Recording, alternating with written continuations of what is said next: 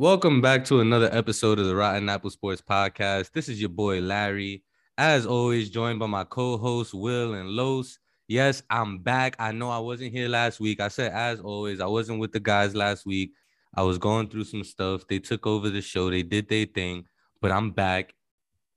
This week we're gonna get into. We got to talk about the Nets. I know y'all spoke about the Nets last week, but we definitely got to talk about the Nets after they blew out the Bulls last night.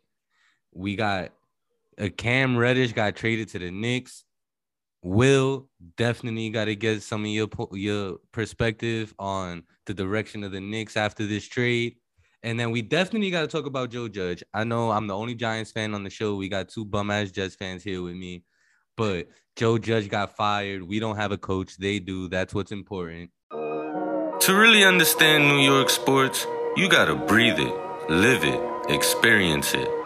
Whether you're watching DeGrom strike out batters at Citi Field or watching Randle Barrett and the Knicks at the Garden, heck, even watching KD, Kyrie, or Harden drop 50 in Brooklyn.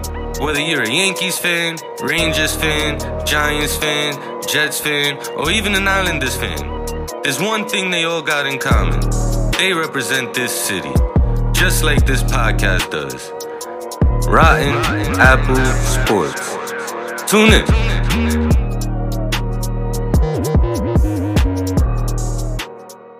What's good, fellas? I'm happy to be back with you guys. I feel like I ain't talked to y'all in forever. Yeah, it's good to be back. It's good to have you back. You know, good to have the team back together. A lot of stuff is going on in New York sports, so it gives us a lot to talk about today. All I know is when I first when that Woj tweet hit, I saw the name Cam Reddish. I was like, okay, he's going somewhere. When I saw the Knicks, I was like, I thought of you guys immediately, and I thought of my pops. I'm like, this is good. And then I when I saw what they got for him, I was like, highway robbery, dude. Los, do you know a bigger Cam Reddish fan than myself? No, I do not. I, I don't do think not, I do. I don't all. think I do either. I don't think I know any Cam Reddish fans personally. I think well, I don't know about Will. I don't really know his opinion on Reddish. We'll get to that in a second. But like I know personally, the only Cam Reddish fans I know I don't know them personally. I met them through Twitter interacting with Hawks fans when I was covering the Hawks for Hoops Habit. So it, it, this is going to be fun though. Like it's interesting to see the trade. It doesn't really move the needle too much, but I love Cam Reddish. I'm hyped that he's back with RJ. They haven't played with each other since college. Will, what was your initial reaction when you saw the trade? You know, I was a little bit shocked because I know the Knicks had Cam in the radar and they were talking to Atlanta about certain moves, but I wasn't expecting the Knicks to pull the trigger on this deal like that.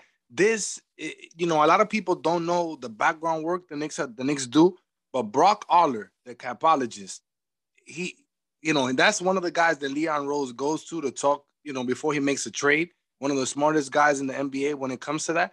And you could tell the Knicks know they have a cupboard of assets they're gonna have to use eventually you can't sit on so many assets because you can't bring in so many young guys. Eventually, guys are going to start to phase out. And I think this to them is like a, a low risk, high reward because at the end of the day, Cam is due for a contract in 2023. And if he, you know, if things don't pan out here, you just let him walk. Eventually, that Charlotte pick is a top 18 protected this year. Then it goes 14 protected the year after oh, that. 16 actually. It goes to 16, then 14. That shit is heavily protected for like three, four years. Yeah, I know it turns into two seconds if after three years it's not you, you don't you don't get the first. So eventually you you basically give up nothing for Cam Reddish. And if it works out, you're getting a young asset with you know one of your budding stars who played with him in college. It's a good mix. Maybe he needed a change of scenery, and I don't I don't see a downside at all. I really don't.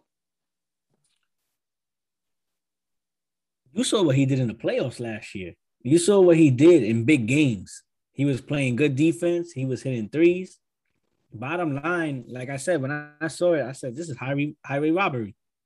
There's no downside here at all. And what's funny because you said that in a couple years, that first maybe turns into two seconds. And if you look, uh, the Lakers were offering two seconds for him.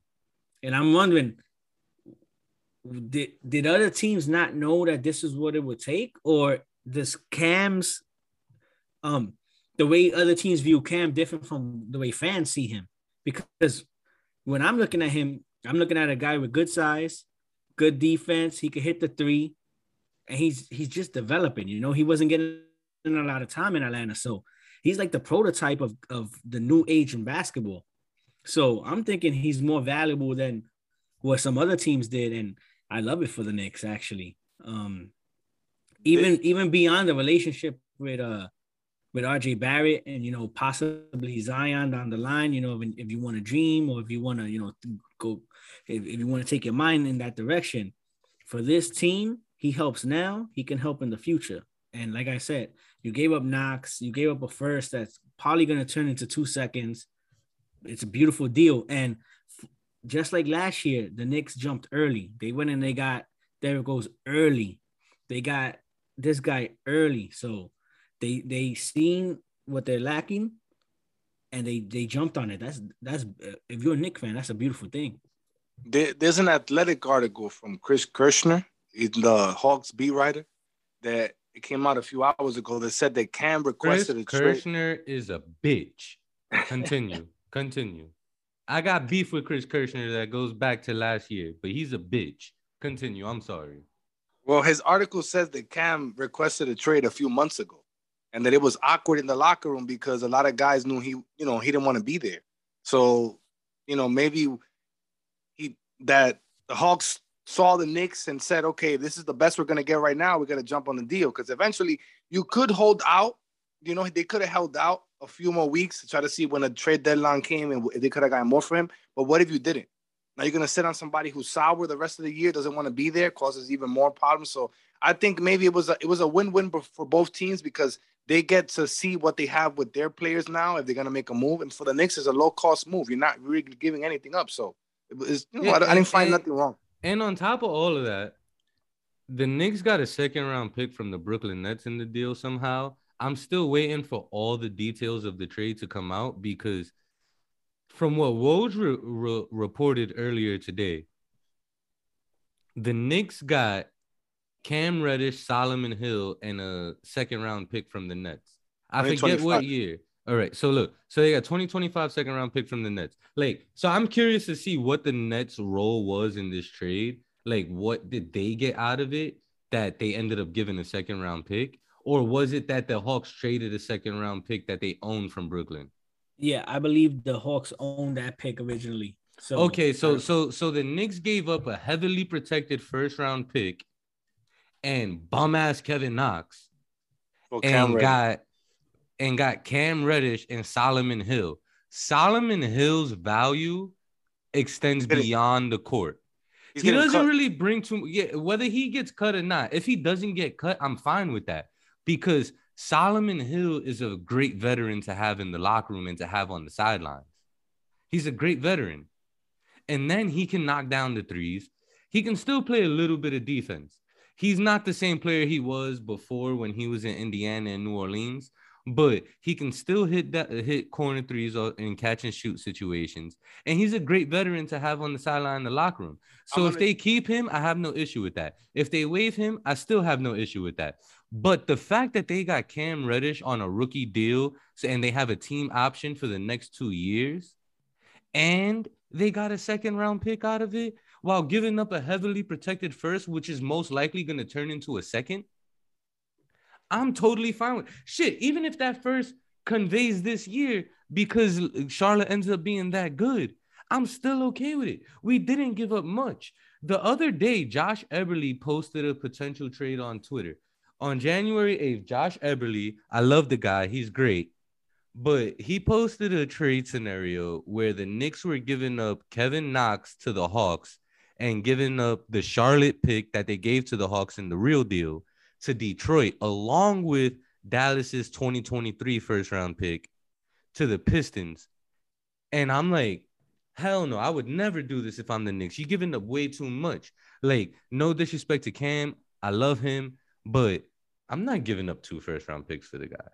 I don't care what they end up turning out to be. I don't care if it's late first round picks. I don't care if they don't turn into anything for a few years and they end up being second round picks. I'm not giving up multiple draft picks. You said it's like you said. You said it didn't move the needle, right? So yeah, like it's not yeah, moving like, the needle, I'm not giving up two first round picks. Yeah, like I was telling you before the show, Will. Like I've never in my life been this excited about a pick that barely, I mean, a trade that barely moves the needle it, it, it, doesn't move the needle much. This isn't like last year when they traded for Derrick Rose and he sparked the bench and the team mm-hmm. and when they went on a crazy run. Like this is Cam Reddish. He's gonna provide some perimeter defense. He's arguably the best perimeter defender already, and he hasn't even put on a Knicks uniform yet. And that's no disrespect to RJ. I know I love RJ, but maybe RJ is a better overall defender. But perimeter defense with Cam's size and length, pause. Like you, you can't you can't discount that. And then he's a 30, he's shooting 38% from three this year, way above his career average. I know he's only in his third year, but he's improved his three point percentage to 38%, and he's shooting yeah. 41% in catch and shoot situations. So now we get another three point shooter. And if they put him in the starting lineup, the defense, the team defense immediately becomes better. Yep. I just got two quick things to say. Number one, um, what the hell is going on in Atlanta. You got Collins's comment, you, a whole bunch of craziness going on over there, and we could talk about that. But the next thing I want to say is, you guys both say it doesn't move the needle, and then you just men- mentioned a whole bunch of reasons why it could move the needle. No, no, no, and I think no, it no. could move the needle. I don't I think said it, it doesn't move the needle doesn't. much. I said it doesn't move the okay. needle much. this is an improvement for everything that I said that he mm-hmm. brings to the team. But this isn't oh, it's a not trade. A championship. This isn't a yeah. trade. This isn't a trade that guarantees the Knicks 10 more wins. No, I wouldn't At most, far. He this is more. This is more of a to me. To me, I see it more as of a depth piece. You know, that he's there now. That you you have a a, a deeper bench. You now you can move Fournier to the fucking bench and not yeah, feel like you're a, losing offense. Yeah, you could do that. But let, uh, now that you guys are talking about that, I, I was on the phone today to try to get, you know, some perspective and what people thought about it and maybe what the Knicks are thinking.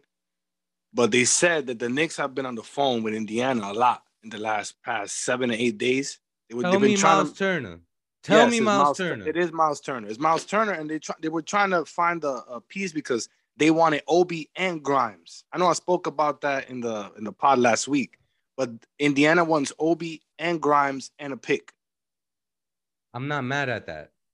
I'm not mad at the, that. I'm not Knicks, saying I would do it. I'm not saying I would do it, but I'm not mad are, at Indiana for wanting the that. Knicks are trying to do this. Where the Knicks are trying to, if they're gonna move somebody, they're not gonna do Obi and Grimes. They would try to do Obi and Burks and a pick. They want to. They want to make sure they clear that space out. Okay, so I wrote an article for Multiplicity.media with three potential trades for Miles Turner now, my Knicks scenario isn't gonna be able to work out now because they traded Kevin Knox already. But what I had, what I proposed was that the Knicks offer up Mitchell Robinson, Ke- Kemba Walker, Kevin Knox, 2023 top 10 protected first round pick, and a 2022 second round pick for Miles Turner and nothing else. What do you think about that? As a Knicks fan.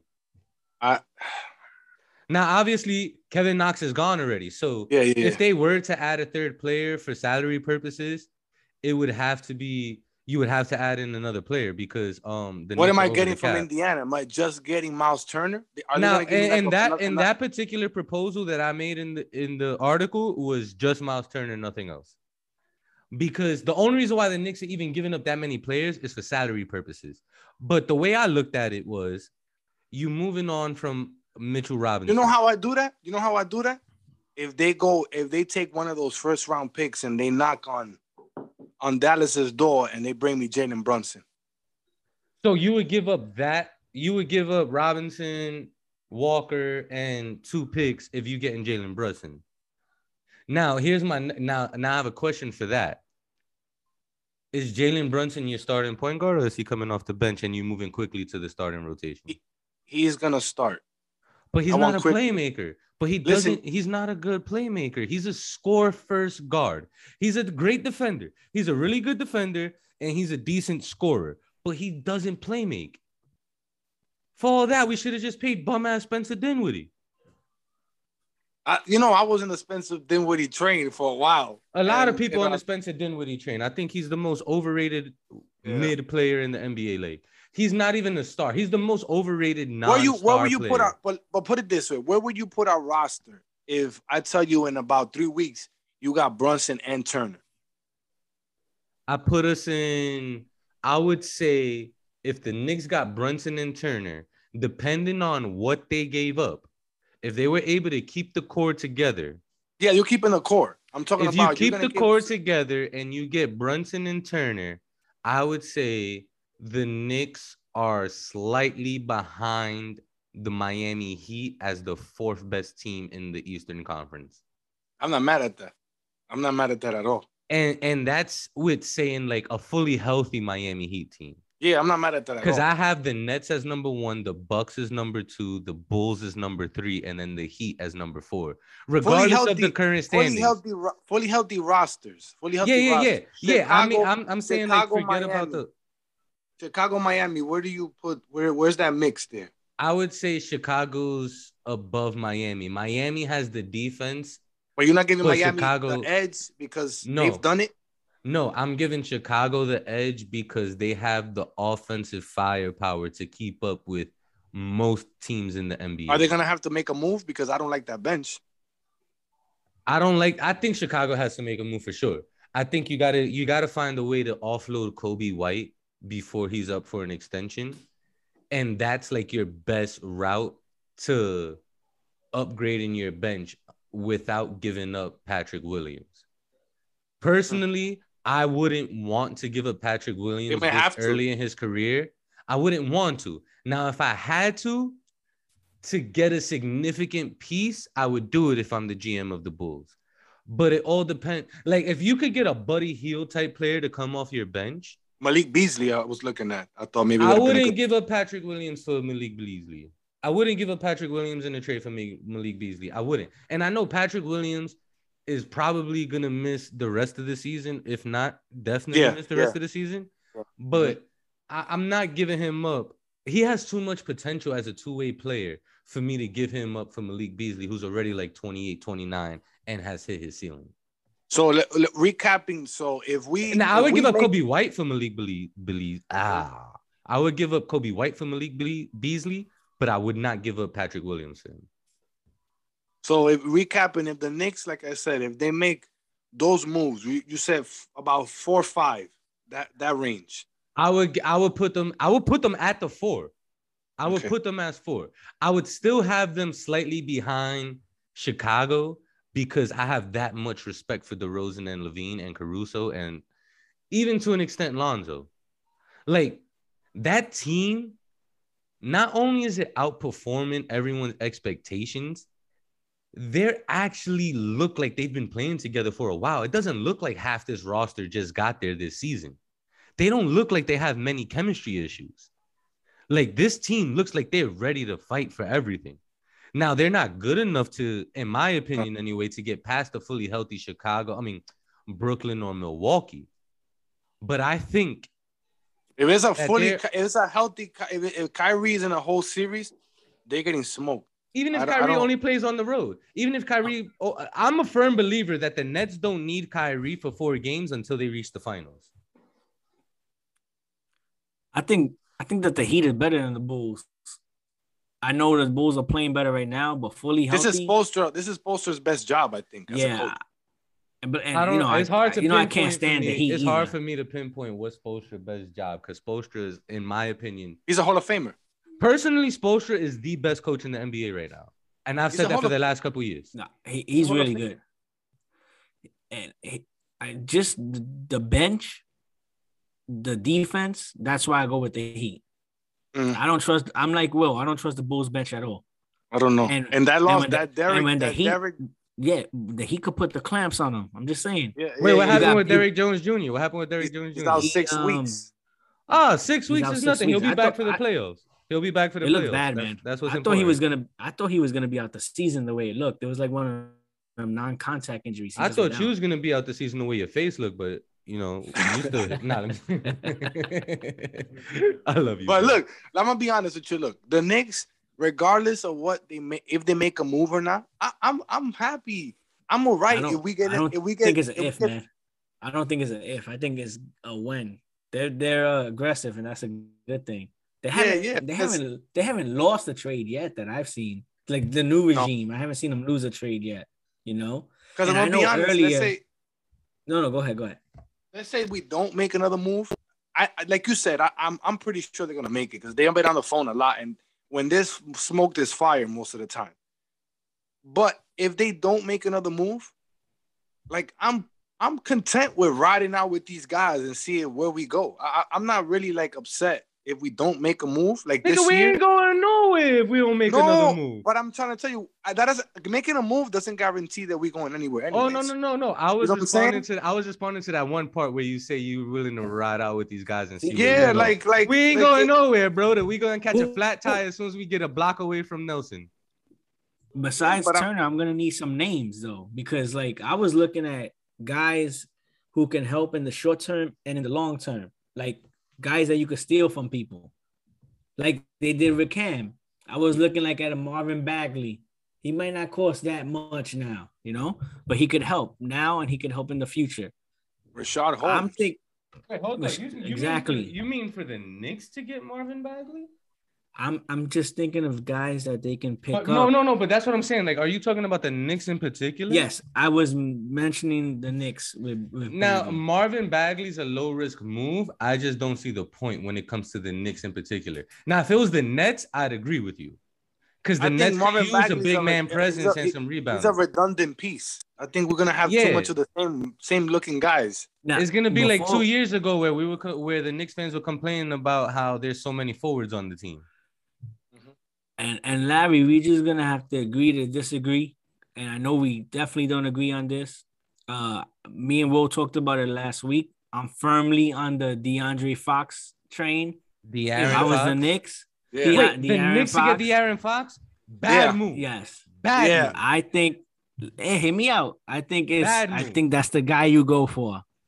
The depending on the can't shoot it. course, It's the- gonna be like Elfrid Payton depending- with. All right, No. I'm sorry. I'm come cutting you off. on. I'm cutting you off. Go ahead. Depending on the course, depending on the course, I think he's in the perfect age bracket. He's he- you guys need a point guard. I'm not, love it. I'm not You know, now, I'm I- not saying he I'm not saying he's Chris Paul he's gonna be like a you know like a Jason Kidd type point guard, but he's dynamic enough, and with what he's surrounded with, it should be a good defense. Depending on the, the price, of course. I don't think that'll be a bad move. I know you're firmly against it. Now you could talk about all the shit that you gonna give away to get him and talk about the cost in that, right? The man is making $28 million a year this year. By the time his contract is up, he'll be making $37 million, bro. You're gonna pay a point guard $37 million to shoot 20% from three? Fuck that. He is Elfrid Payton with HGH.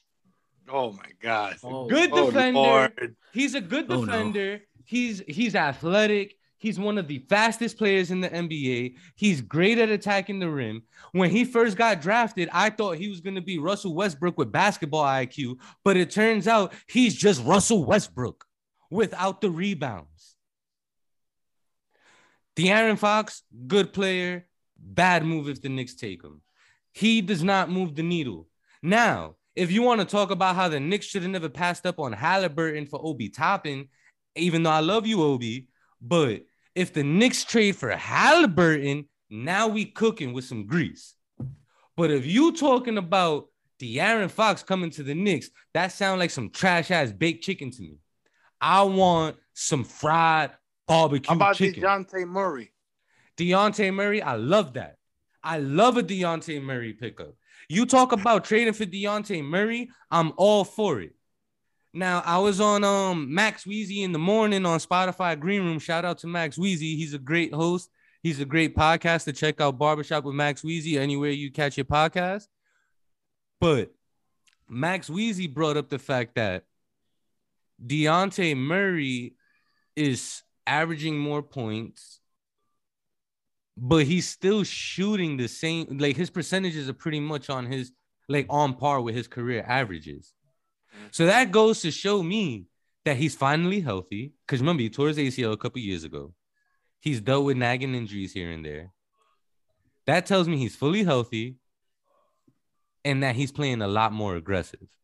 He's aggressive and he's a willing passer. I've been watching yes, a lot of games. He he's finding the open man, you know? He's averaging 18 points and almost a triple double. Mm-hmm. Now I know it's not Luka numbers averaging damn near 30 with almost a triple double. It's not Jokic numbers, but we're talking about a six-five point guard with like a six-eight, six-nine wingspan. I love tremendous, him. tremendous, tremendous individual and team defender. Tremendous fucking defender. Yeah, I love him. And he's playing more aggressive on offense, and he's I don't know. I don't know what it would cost. I don't know what it would cost. San, but, you know, San Antonio. They play. They play. They play hardball. They're gonna want that front office is gonna want a lot. They don't play around. So if we're gonna, if there's that something that's available, you know, I'm willing to pay the price tag. And he's not even really getting paid that much money. He signed the he signed the contract extension what like a year or two ago with San Antonio, and he's under contract through the 2023-2024 season. And at and his peak financially is 17.7 mil a year. Oh, that's good. What? That's less than what Fournier is getting paid, and he'd bring a lot more value. That's good. I Fournier. don't even know what I would do to get. Hell yeah, guy. I definitely. I'd take Dejounte Murray over Fox if he was getting paid Tobias numbers. I'll carry. I'll put him on my back mm. and walk him from San Antonio here. They took that. Shit, fuck you. Talk, I'm gonna help you. Fuck you talking about. I'm gonna help you. I'll right walk now. to San Antonio and back with no water. You tell me we get Dejounte Murray, and I'm gonna pack Kemba's bags for him, and he ain't even a part of the trade. Get the fuck out, make some room for Dejounte. He's taking your locker, bitch. Yo, for real, man. Uh, that's a guy that if the Knicks can make a move for a guy like that, wow, man. That that's that's really what that will move. Now you're talking about moving the needle. That That'll move the needle, yeah. That'll definitely move the needle. But yo, let let as much as me and no, Will can talk about the Knicks, mentioned the Spurs though. I'm happy you guys mentioned the Spurs because I got some guys on the Spurs that I wouldn't mind the Nets getting. You know, like who? Yeah, because I was ready to move on to the Knicks because I know me and Will talk about the Knicks until tomorrow. Yeah. But well, let, us move on to the Nets. Who would you like for the Nets to get, Los? Okay, if you're talking about the Spurs, if I could get my hands on Bryn Forbes, mm-hmm. and I don't know, I don't. Know. I saw you tweet about that the other. I think it was earlier today yeah, or was, yesterday. it was yesterday. I I could never pronounce the censor's name, so I'm just gonna say the center that got traded for Leonard. Jakob Poeltl. Jakob Poeltl. Jakob Poeltl. Jakob Poeltl. Yeah, Jakob There you go. Yeah. So if one of those two, I'm trying to be realistic. Like the Nets don't have like these huge assets to give up in trade. So even uh Ross from the Magic too, you know, someone who can it, come off the bench. Be, would, would you be interested in Eric Gordon? You know, I heard that name. You better be. Yeah, no, no, no, no. Don't get me wrong. It's just his knees that they still they get me nervous. But besides I feel you. He's, he's a you. proven player, you know. Look, I feel you on that. But Eric Gordon would one be coming off the bench for the Nets. That was a big upgrade. Two, big whether upgrade. he's starting, whether he's starting or coming off the bench, he's gonna play in a much reduced role. He's gonna mm-hmm. play mm-hmm. the smallest role he's ever played in his NBA career with Harden, Kyrie, and KD there. And then on top Harden of that, before, so Harden he's a good yeah, they love each other. He's a good defender. Even at his age, he's still a good defender. He's an above average defender, and he's an elite three point shooter. Mm-hmm. Yeah. But what you are the take Rockets going shit, into one? Nothing. They Just can't ask for much. They don't have no. Yes. I don't think no, the Rockets have I'm leverage asking, for Eric Gordon. I'm only asking in, because they don't have interest. I'm only asking because I was watching uh because I follow a lot of Rocket fans and they follow me because during the James Harden thing, you know, I was following as much Houston media as I can to see between him and Deshaun Watson. I was trying to see what information was out there, and they made it seem like, oh, Cam, the Knicks, the Hawks got a first for Cam, that the Rockets should be able to get something similar for Gordon. They're not going to. And See, not this is to. what I thought. This is what I thought, given his age and his, his age. contract. And not only He's that, not making. They, they're gonna want to clear space to play the other guys the rest of the year. So getting him off the roster, it, you make you giving you helping them out. Yeah. I'm not giving a first round pick for Aaron Gordon. Are you nuts? There's This no way- I'm- I don't feel like they have any leverage with his age and his contract value. Like you- Exactly. you have no leverage to sit here and be like, I want this or I want that, or I'm not doing the trade. You fucking take the trade. I don't care if someone tells the tells Rafael Stone, I'll give you a 2037 top eight protected second round pick. You still take that shit. Yeah, you gotta you gotta take whatever they give you at this point. Yeah, break up, get rid of every fucking veteran on that team, including bitch ass Christian Wood. Get rid of all them fucking red- veterans and let the young boys play. Yeah, exactly. Christian Wood, well, Christian Wood would be a target for the Celtics. He a bitch. Wait, I, Larry, I thought you was a big Christian Wood guy. I'm a Christian Wood guy when it came to fantasy. Okay. Listen, I'm very fickle with players that I don't love. I don't give a fuck about you, what you did last year. I care about what you're doing right now. And then on top of that, the same way that Carmelo Anthony was my favorite player at one point, it's real easy for you to pull some bitch shit and me not fuck with you no more. Oh, I when he didn't already was come in the already I was already I was already coming off the Christian Wood bandwagon going into this season because he can't stay healthy. But that He's bullshit that he pulled, that bullshit he pulled when they say, "Yo, you need to play harder, play with more energy." He's play with more soft effort," mentally. and he's soft. like, "Oh, I'm not getting back in the game." You the same dude that tweets out once a week that people still don't believe in you. yeah, he's soft. You- Like- he, he looked like he can't play in a big market. He'll get crumbled. Yeah, you cry on social media 24/7 about how nobody believes in you and how you still proving yourself and how you want to win. And then when they tell you to play like you got something to fucking play for, you say you're not getting in the game. Get your bitch ass out the league. He league. should then. be thankful. He should be thankful to the Rockets for the rest of their life. They gave him the bag. He should be playing hard for that team all all the time. Not Do y'all remember how many Pistons fans were upset that he that they didn't keep him? yeah, they were losing their mind. When they saw the the contract he got from Houston, they're like, "Oh, why couldn't y'all match that?" Blah blah blah. He a bitch. That's why Troy Weaver knew he was a bitch, so he let him go. Yeah, he's soft, soft, Yeah, soft like Shaman. super R.I.P. soft. Kobe. So, is there anybody else you would want the the Nets to realistically target before the trade deadline, Los? I'm looking for a big man. Pause. I'm looking for somebody who can help play the you know, just watching like I'm a big Claxton guy, but he's always hurt and he just doesn't have the body. Like if you could see the difference even go. yesterday's game. If you want to talk about yesterday's game, uh, Talk about a bitch. Sharpe, Sharpe, Sh- Sharpe, who looks like Eddie Curry for some reason. I, li- I you he's know what? I like. he just I saw looks- him play. I watching him play yesterday. He's he's decent. That's the rookie, right? No, Day'Ron. he's not. He's Yeah. not bad. Yeah, Day'Ron. Yeah, he he's got a big body. He he he's able to bump with the big guys. He's a decent Oh. passer. You know, I'm not expecting much from him. Who's that You know? other guy? Oh wait, But- I'm sorry. Who's that other guy? The rookie that Kessler. they yeah, I like Kessler. Oh, Kessler, he's Kessler good. Evers. I Yeah, like he's a high Kessler. flyer. He- he- Like, at all- yeah. At at a at a, all the rookies they have, he's my favorite. Only because, like I said, he fits like the Cam Reddish mode. He's not as good, of course, but But he's let- a guy who's about six realistic- seven, six eight, realistically. who can play All defense. right, so so sorry to cut you off, but realistically speaking, you're talking about a big man, right? Would you Yeah, trade for I'm- Mitchell Robinson? Because I want his bitch ass gone. I mean, I I can't see the Knicks and the Nets making a move, but uh If the if the Mets and the Yankees can, anybody can.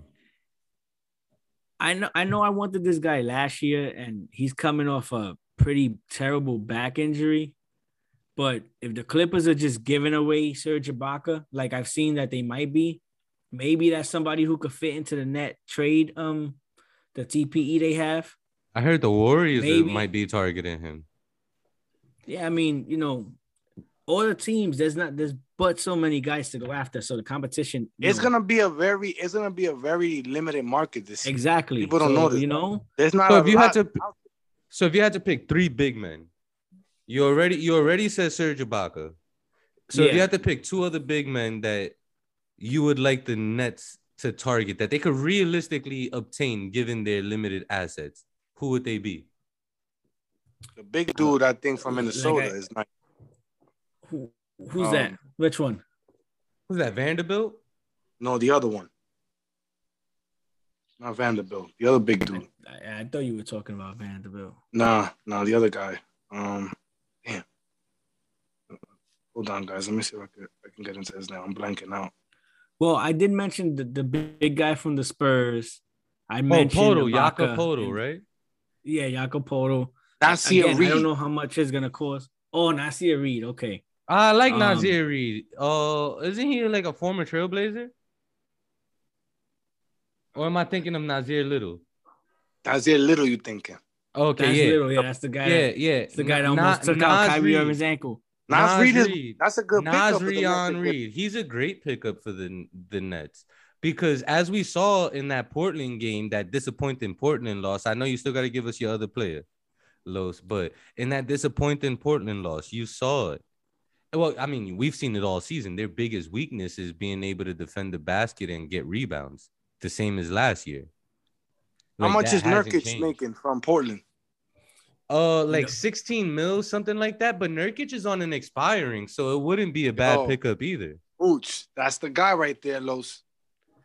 But That's does he guy. really defend? I don't know if he's gonna be a He's- rim protector. He'd you know be a it is? good rebounder, and he can and he can do some he's a- playmaking from the And five. he's an he's an aggressor. You know, you go, even though he may not block that many shots, when you go in the paint, that's a big body there. You know, you got to think about it twice. For his career, he averages a little over a block a game. This year, he's only averaging 0.5 blocks per game. So I'm not mad at it. He's still averaging 10 rebounds a game. He's averaging a double double. He's only I think he can replicate his production for the most part if he gets traded to Brooklyn. I think his rebounding numbers actually go up, to be honest. I wouldn't be mad at that. I think that's that I'm that's actually a player. I, I was shocked to hear you say that, but? Yeah, I think that's a good pickup Yeah. for the Nets. I was looking, being honest, like I told you, I was looking at guys like Bagley, even like Jalen Smith, who's been playing with, you know, with eight and Phoenix, out. right? Yeah, you know, guys like that who aren't gonna cost too much. At least I wouldn't. But you may have are. to, you regardless of the fact, you may have to involve a third team when you make a trade. So you really Oh, just yeah, swapping yeah. stuff around. But I think we all could agree on the, the type of player they need. You know, there, there's a prototype that they need that they're lacking. Because because yesterday they showed you that they can, you know, when they're at their best, and they they're still not at their best. They were still missing Joe Harris, but um, and they were missing Claxton.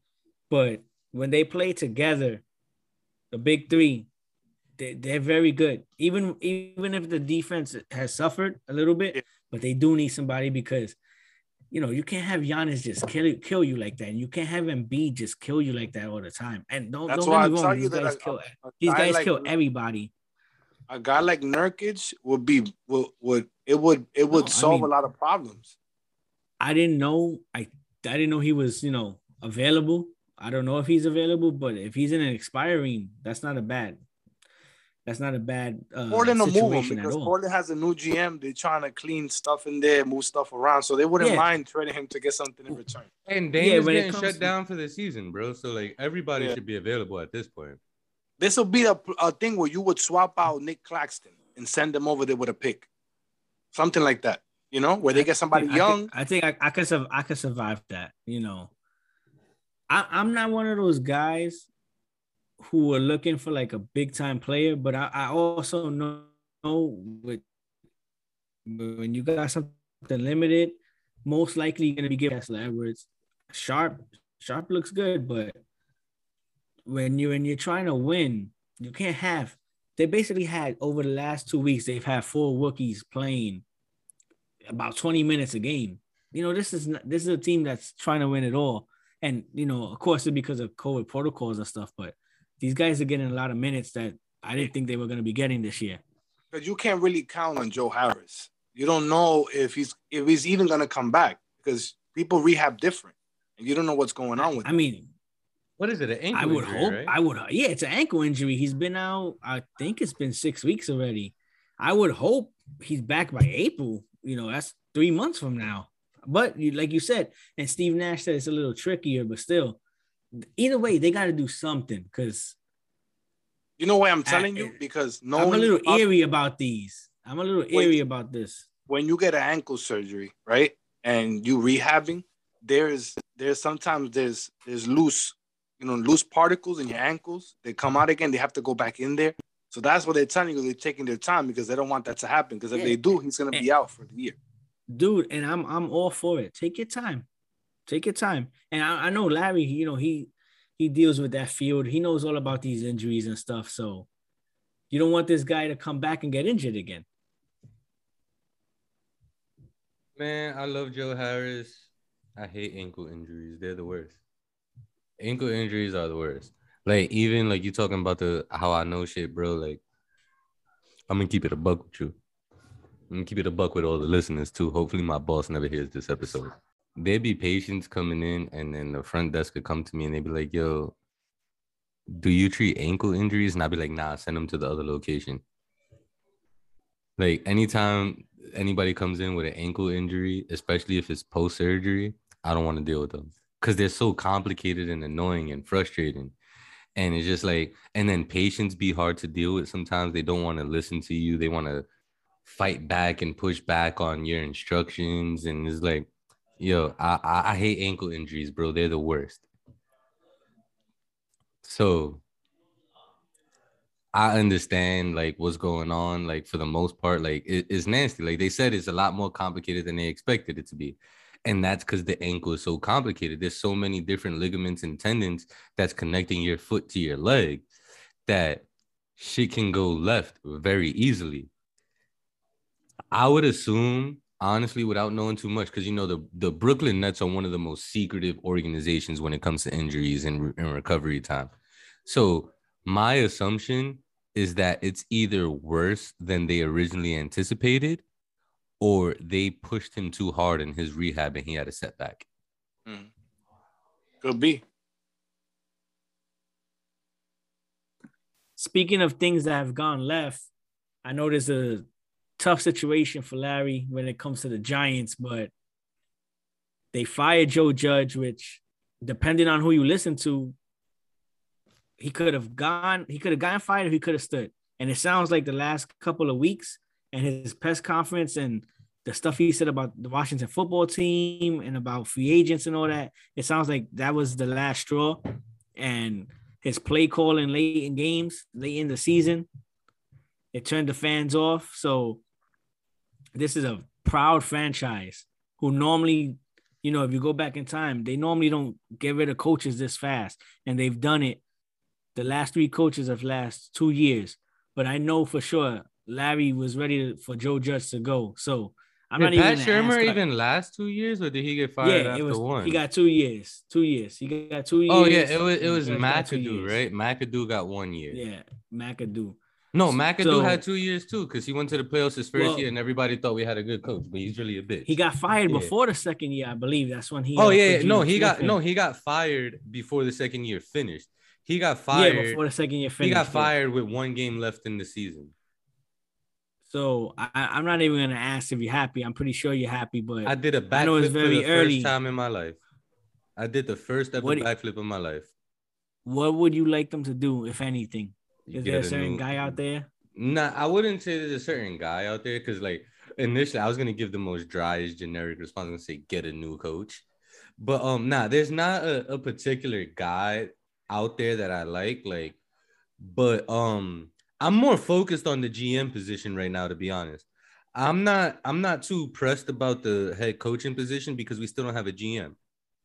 We need to go out there and figure out who's going to be the next GM for the Giants because Dave Gettleman retired, even though he should have got fired three years ago. So we got to go out there and get a GM and let the GM decide who's the best coach for the job. And they also need to decide what the fuck we're gonna do about Daniel Jones? Because he still has two more years left under contract with team options. So they could they can exercise the option and keep him and focus on building the rest of the team up and then going to get a quarterback. We also have the potential of them drafting a bum ass quarterback in this week draft class And we also have the potential of them going out and getting an Aaron Rodgers or Russell Wilson via trade. So, you know, as you know personally, I think that they should just stick with Daniel Jones for now, build up the offensive line, continue to build up the rest of the team, and then go out there and get a quarterback. Because I like Daniel Jones, but he hasn't shown me anything that he's going to be the guy that wins us a championship. But I'm not like I said, I'm not focused on the head coaching position right now. I'm just happy that Joe Judge is gone. I don't know if I'm more happier now or when um what's this guy's name? Jason Garrett when Jason Garrett got fired. I don't know what makes me more happier. But I'm I'm happy that Judge is gone. And you know, I was I was I was in favor of Judge for a long time. But this season, the Giants regressed in damn near every section of the team. Like every aspect of the team, we regressed. They didn't look like they enjoyed playing the game anymore. Now, granted, horrible season, losing season, but so was last year. But the team played hard every game, regardless of the fact. This year, it didn't seem like the team was given the same amount of effort as they did in the past. And I know Daniel Jones got hurt, but you out there running Jake Fromm and Mike Glennon, like that's horrible, bro. Like that's an indictment on the GM and the head coach. The play calling was horrible. Joe Judge has fired so many coaches in his two years with the Giants. It's ridiculous. I think the only coach that's probably fired just as many or more is Brian Flores of the Miami Dolphins, and he's not with the Dolphins anymore either. And they cited that as one of the reasons why. Come on, the Giants have had like three offensive line coaches under Joe Judge. They've had two offensive coordinators. Like th- this is not a model for of success. Constant change within the coaching staff is a detriment to the players. I've spoken multiple times about how Daniel Jones has been a victim of having to play under multiple head coaches and multiple offensive coordinators and multiple systems in such a short period of time. Like Daniel Jones just completed his third season in the NFL, right? He had one coach in college, what Dave Cutcliffe, I believe his name was, at Duke. Then he gets to the NFL. Pat Shurmur is his coach. Then Joe Judge is his coach. Now he's gonna have another coach next year if he's still on the Giants he's already gone through four different offensive coordinators. The man has played for so many different head coaches and offensive coordinators and quarterback coaches in a four year, three three year span, technically right now, that it's fucking ridiculous, bro. Like, how is he supposed to get any consistency or comfort within the system, get into a flow, develop when it's constantly a different person in his ear telling him different things? wanting him to play a different way, wanting him to play in different systems and learn different terminology. Like that, that's a detriment to the quarterback, which is the most important position on any NFL team. I'm not saying he'd be an all pro quarterback if he had some consistency with the coaching staff, but that just goes to show like how deep this shit is. Like, I'm I'm sorry for talking so much about this, but like I'm I'm happy Joe Judge is gone. I'm interested in to see who they bring in. Do they go the college route? Do they get a former NFL coach? I would be very upset if they get a first time head coach like they did with Joe Judge the first go around. Like, nah, fuck all that. Get someone that knows what the fuck they're doing, that can communicate with veterans and young players. You have to be relatable. You got to be able to relate you got to be able to teach and you got to be able to motivate. And the only way you're able to do all of those things, in my opinion, is if you get someone with head coaching experience and some type of track record of success. So, so what I'm thinking when it comes to the Giants and what I'm most interested in is, is what's going to happen with the quarterback and the running back, because there's some pretty big decisions to make, and I think I'm with you. I think I would stick with Daniel Jones. As but when it comes, well, what was that? No, I was good. I, I was just gonna say real quick, like as of right now, I don't see any scenario where Saquon is not on the roster next year. Okay. Unless they pull off some type of trade, and I don't think I don't care what GM it is. I don't think you trade Saquon right now. Like this is the lowest his value has had to be like his whole career. Like you could have traded him after he tore his ACL and got more back than what you'd get right now. I don't think. I, honestly, I don't think the GM coming in is either gonna it's gonna do anything about Daniel Jones or Saquon. He's gonna want to see himself. He's gonna want to see himself what he has. He doesn't want to see you this somebody much. else's point of view. You know what I'm tell saying? this So- much. Anybody with two eyes knows that Saquon a bitch. yeah, but as a GM, like you said, you got to build the value. No, yeah, You're of course, getting- yeah. Like you're getting two cents on the dollar right now. You're not getting anything back. So The if you only build way- up its value, you get something in return. the only You know, way at the end of the Saquon is on the roster past next year is if he shows that he's not afraid of contact. And at this point, like I tell you, I don't. I'm not a big guy. I'm not a big fan of giving running backs any big money. You get running backs in the draft, the- the running backs in the 20th round that become starters. Running back is a position of not giving guys that, that kind of money is dangerous. Hey, Will, I got a quick question for you. I know you know we're Jet fans and stuff, but if you were the Giants, I because I'm not asking Larry because I already know I asked him plenty of times and plenty of episodes before about whether he would trade up to not up, but trade some of his draft capital for Russell Wilson or Aaron Oh Rodgers. no! I I got got. I know you're not asking me. Th- I'm, this, I'm this- answering this for is why I'm not asking you, and and I'm not asking about them. Y- You know what? I am gonna ask him about them, but I'm also asking about uh Deshaun Watson also, because again Well, I today heard, I they heard mentioned he's never they- gonna play for the Texans again. and they said they they want five picks. I'm not, you know, it's a lot of picks to be giving up for a quarterback. I don't, I, I, I, I you know, I'm the type of guy that if if the team is ready to win right now, then you go get the quarterback. But the Giants are not ready to win, so that's a that's a that's a move that's you're going backwards because you're trading all your draft capital. You're not building an own line. You're not building a defense. You're not building anything. So then you're gonna get a quarterback to get hammered here too, and then and then you traded all your capital. So it doesn't make any sense at this point. I would And for love some- for the Giants. For some to do reason, this- the Giants don't have cap space either. Like I would love for the Giants to go out there and get a veteran quarterback that's allegedly a superstar and turns them into Super Bowl contenders. I would love for that. Just so all the fucking people could shut the fuck up about how the Gi- that the Giants are instantly Super Bowl contenders with these guys. I, a don't give a fuck if you go get Patrick Mahomes right now. This Giants team is so ass. It doesn't matter who's the quarterback, bro. It doesn't I got a name who's not. I got a name who's not a star who won't cost as much. Wait, but even before you get there, before you go there, I just want to point out remember before the season started, and when you first started asking me those types of questions, Yeah, I started last year. I told you that everyone saying that Daniel Jones doesn't have an excuse anymore is an idiot. Because just because he has weapons doesn't mean that he's going to stay upright because our offensive line is trash. And just because he has offensive weapons doesn't mean we won't be playing from behind because our defense isn't that good. I told you we were going to regret getting rid of Dalvin Tomlinson. And look at the defense now without him rushing the middle with Leonard um, Williams no matter who comes in at quarterback, no matter what it costs or doesn't cost, we're not a playoff team because we get a better quarterback, let alone a Super Bowl team. I, I predicted that they were gonna make the playoffs. They didn't. And when it comes to Daniel Jones and the quarterback, all you need to see is the last four or five games. They were terrible. They couldn't. They couldn't get to midfield half the game. They were awful. And with Daniel Jones, they looked like a real offense. And No, that's- No, that's I, need think is that- nah. But they look ain't look but like look a at real this- but- offense. They just look better thing than they that- did without Look, him. look at look at what you're saying.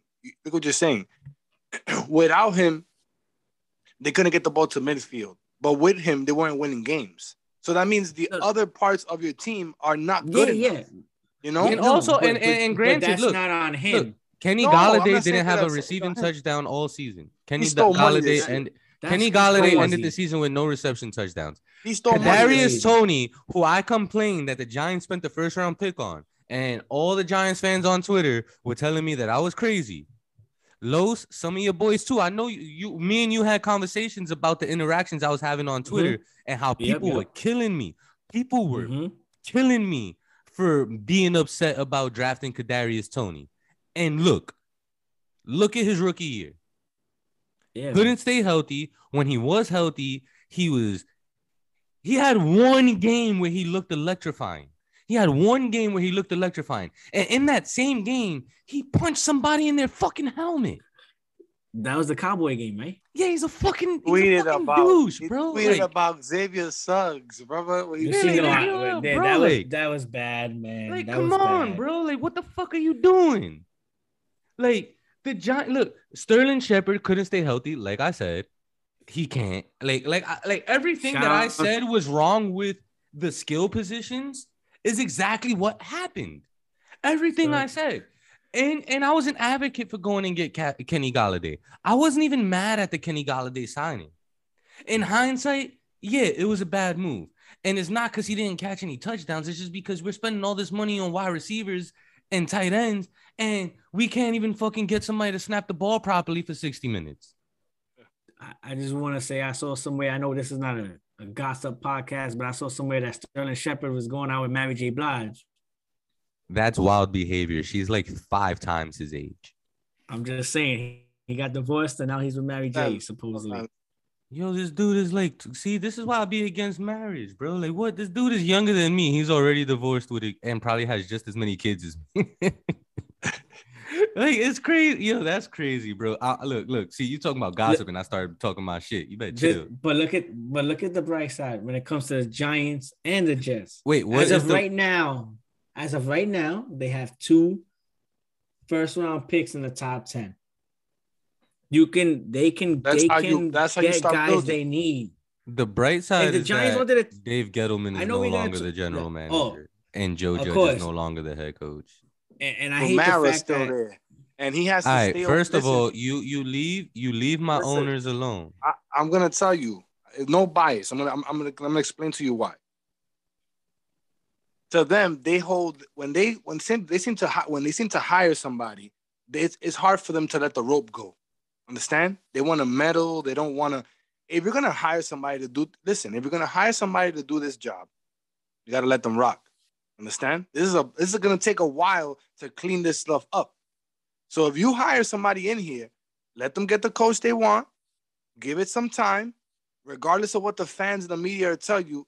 It's gonna be a slow build. It may take a few years to get everything to, and that's no, that's not. There's nothing wrong with that. Right now, As long my, as you're getting it correct.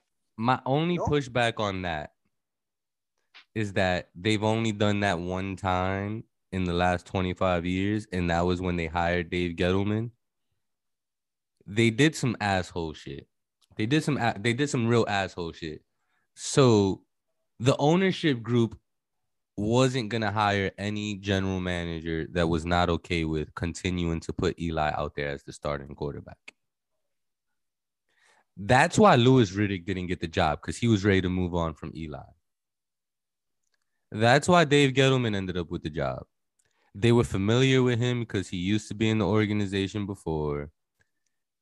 And he was okay with running Eli as the starter. Now, I've always said that if the Giants would have put an offensive line in front of Eli and actually tried to get him a run game before he was 35 years old, then the Giants would have had a chance to make another playoff run and possible Super Bowl run. But the past is the past. My whole point is that the Maras aren't what James Dolan used to be. The Maras actually get well, Mara and Tisch, I should say, give a little bit too much leeway. Look at how long Dave Gettleman lasted.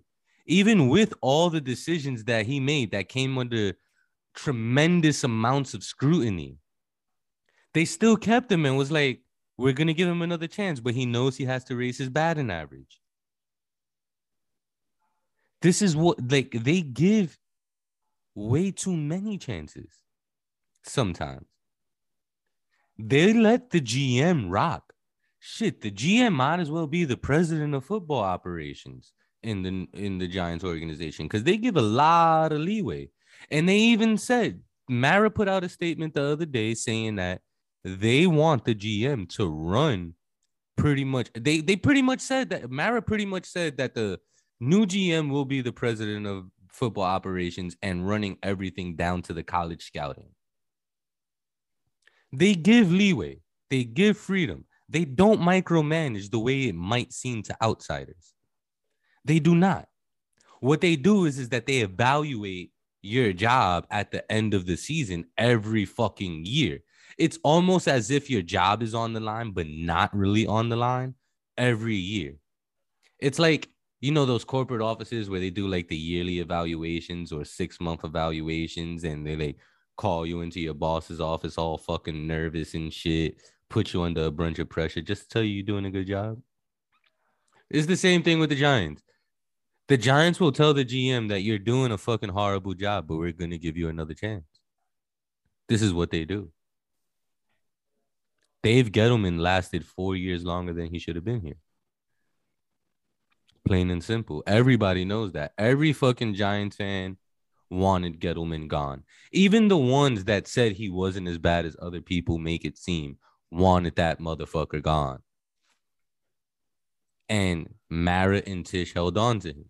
Now, what I would say is they're too fucking old school for 2022. They want coaches that coach like it's Vince Lombardi out there. That's not how shit works anymore. The world is too fucking sensitive, let alone a fucking 20, 21 year old making $9 million a year. Mm-hmm. And you think that these fucking prima donna sensitive ass motherfuckers making millions of dollars is gonna want to be coached like they're in the fucking military? No. Not gonna happen. The world is too sensitive. Players are too sensitive. Every fucking sport has gone soft, athletes included. You can't have guys like Joe Judge and my beloved Tom Coughlin out there anymore. You just can't. I could just tell the Giants got you down right now. But don't worry. You know, I haven't like, I have ahead. not enjoyed having a conversation about the Giants for about three, four years, to be honest. Uh, like I said, maybe that changes. You know, brighter days ahead. Brighter days are ahead. What is this? We this is January thirteenth, twenty twenty two.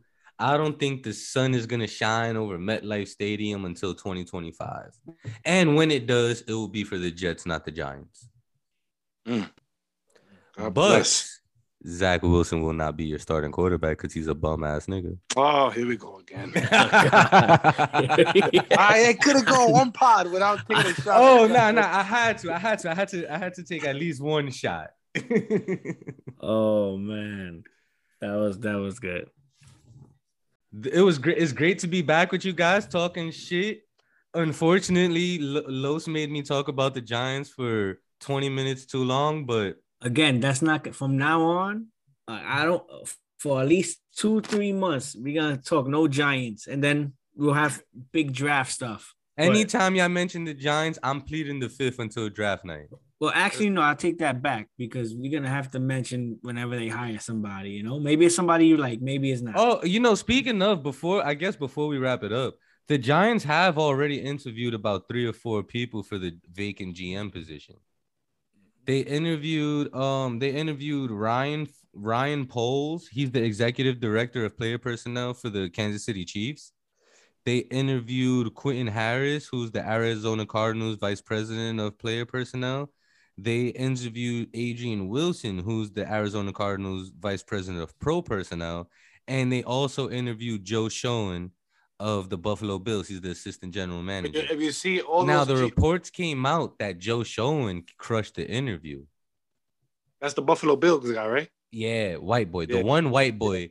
That interviewed for the job just so happened to crush the interview. But I haven't heard anything about the three black guys that I, interviewed. I, I wonder if that means I wonder if that means they're gonna hire the uh, offensive coordinator from Buffalo if he, he gets the job. The, well, the we'll, we'll we'll see what happens. It all depends, right? But I will say this the Rooney rule is a piece of shit rule. Oh no, man! no, no, no. Let me, let me. No, that. no, no. I just want to. Tomlin's the only black coach in NFL right now. Yeah, exactly. Now look, only one black coach in the NFL right now. The Rooney Rule forces teams to interview at least one minority, right? The Giants have interviewed one min, um, um three minorities and one white boy. I just want to throw that out there. If I'm not mistaken, a few weeks ago, maybe like a month or two ago, I remember Will calling John Mara a racist. I remember yep. him calling John Mara a racist, like Woody Johnson ain't giving people cancer. but um, I don't know when was the last time I seen an organization interview this many minorities, and the interview process has just begun. Well, look, it literally you know just what? You began know, two days ago. you're gonna do so, you. It'll be a difference. I'm not gonna say nothing, but it, I- don't care about who you interview. It's who you hire. So if you You're hire right. somebody, You're right. you You're know right. It- I want them to hire Louis Riddick. That's why I want them to hire I, I as the general Louis. manager. I think Louis Riddick is a smart dude, man. I think I think- great for. I hate the fact that he once played for the Philadelphia Eagles, but I would love for them to hire him as the general manager. Now, as the head coach, the only person that I, I'm like kind of like at least interview him and see what's up is Eric Bieniemy, however you say his name, the guy from Kansas City. enemy, yeah. Yeah, yeah. Yeah, like he deserves a chance. I, I I felt like he's deserved a shot at a head coaching job for a few years, but I also did say earlier in this pod that I do not want a first time head coach. But at least interview him, bro. Interview him. Yeah, go I'm, bro, surp- bring him I'm surprised you guys. I'm surprised you don't guys don't like Flores for whatever reason. I actually I I know, know a he's a lot of people. guy. I know a lot of people that's high on Flores getting another job, and I know a few Giants fans that have him as the guy they want. With some of the reports that came out with the way shit was going in Miami, I'm not so sure I want him as my head coach, to be honest. And I think it, and I, I'm I know we they used to the NFL used to retreads and guys getting hired, but I think that would be too quick of a turnaround.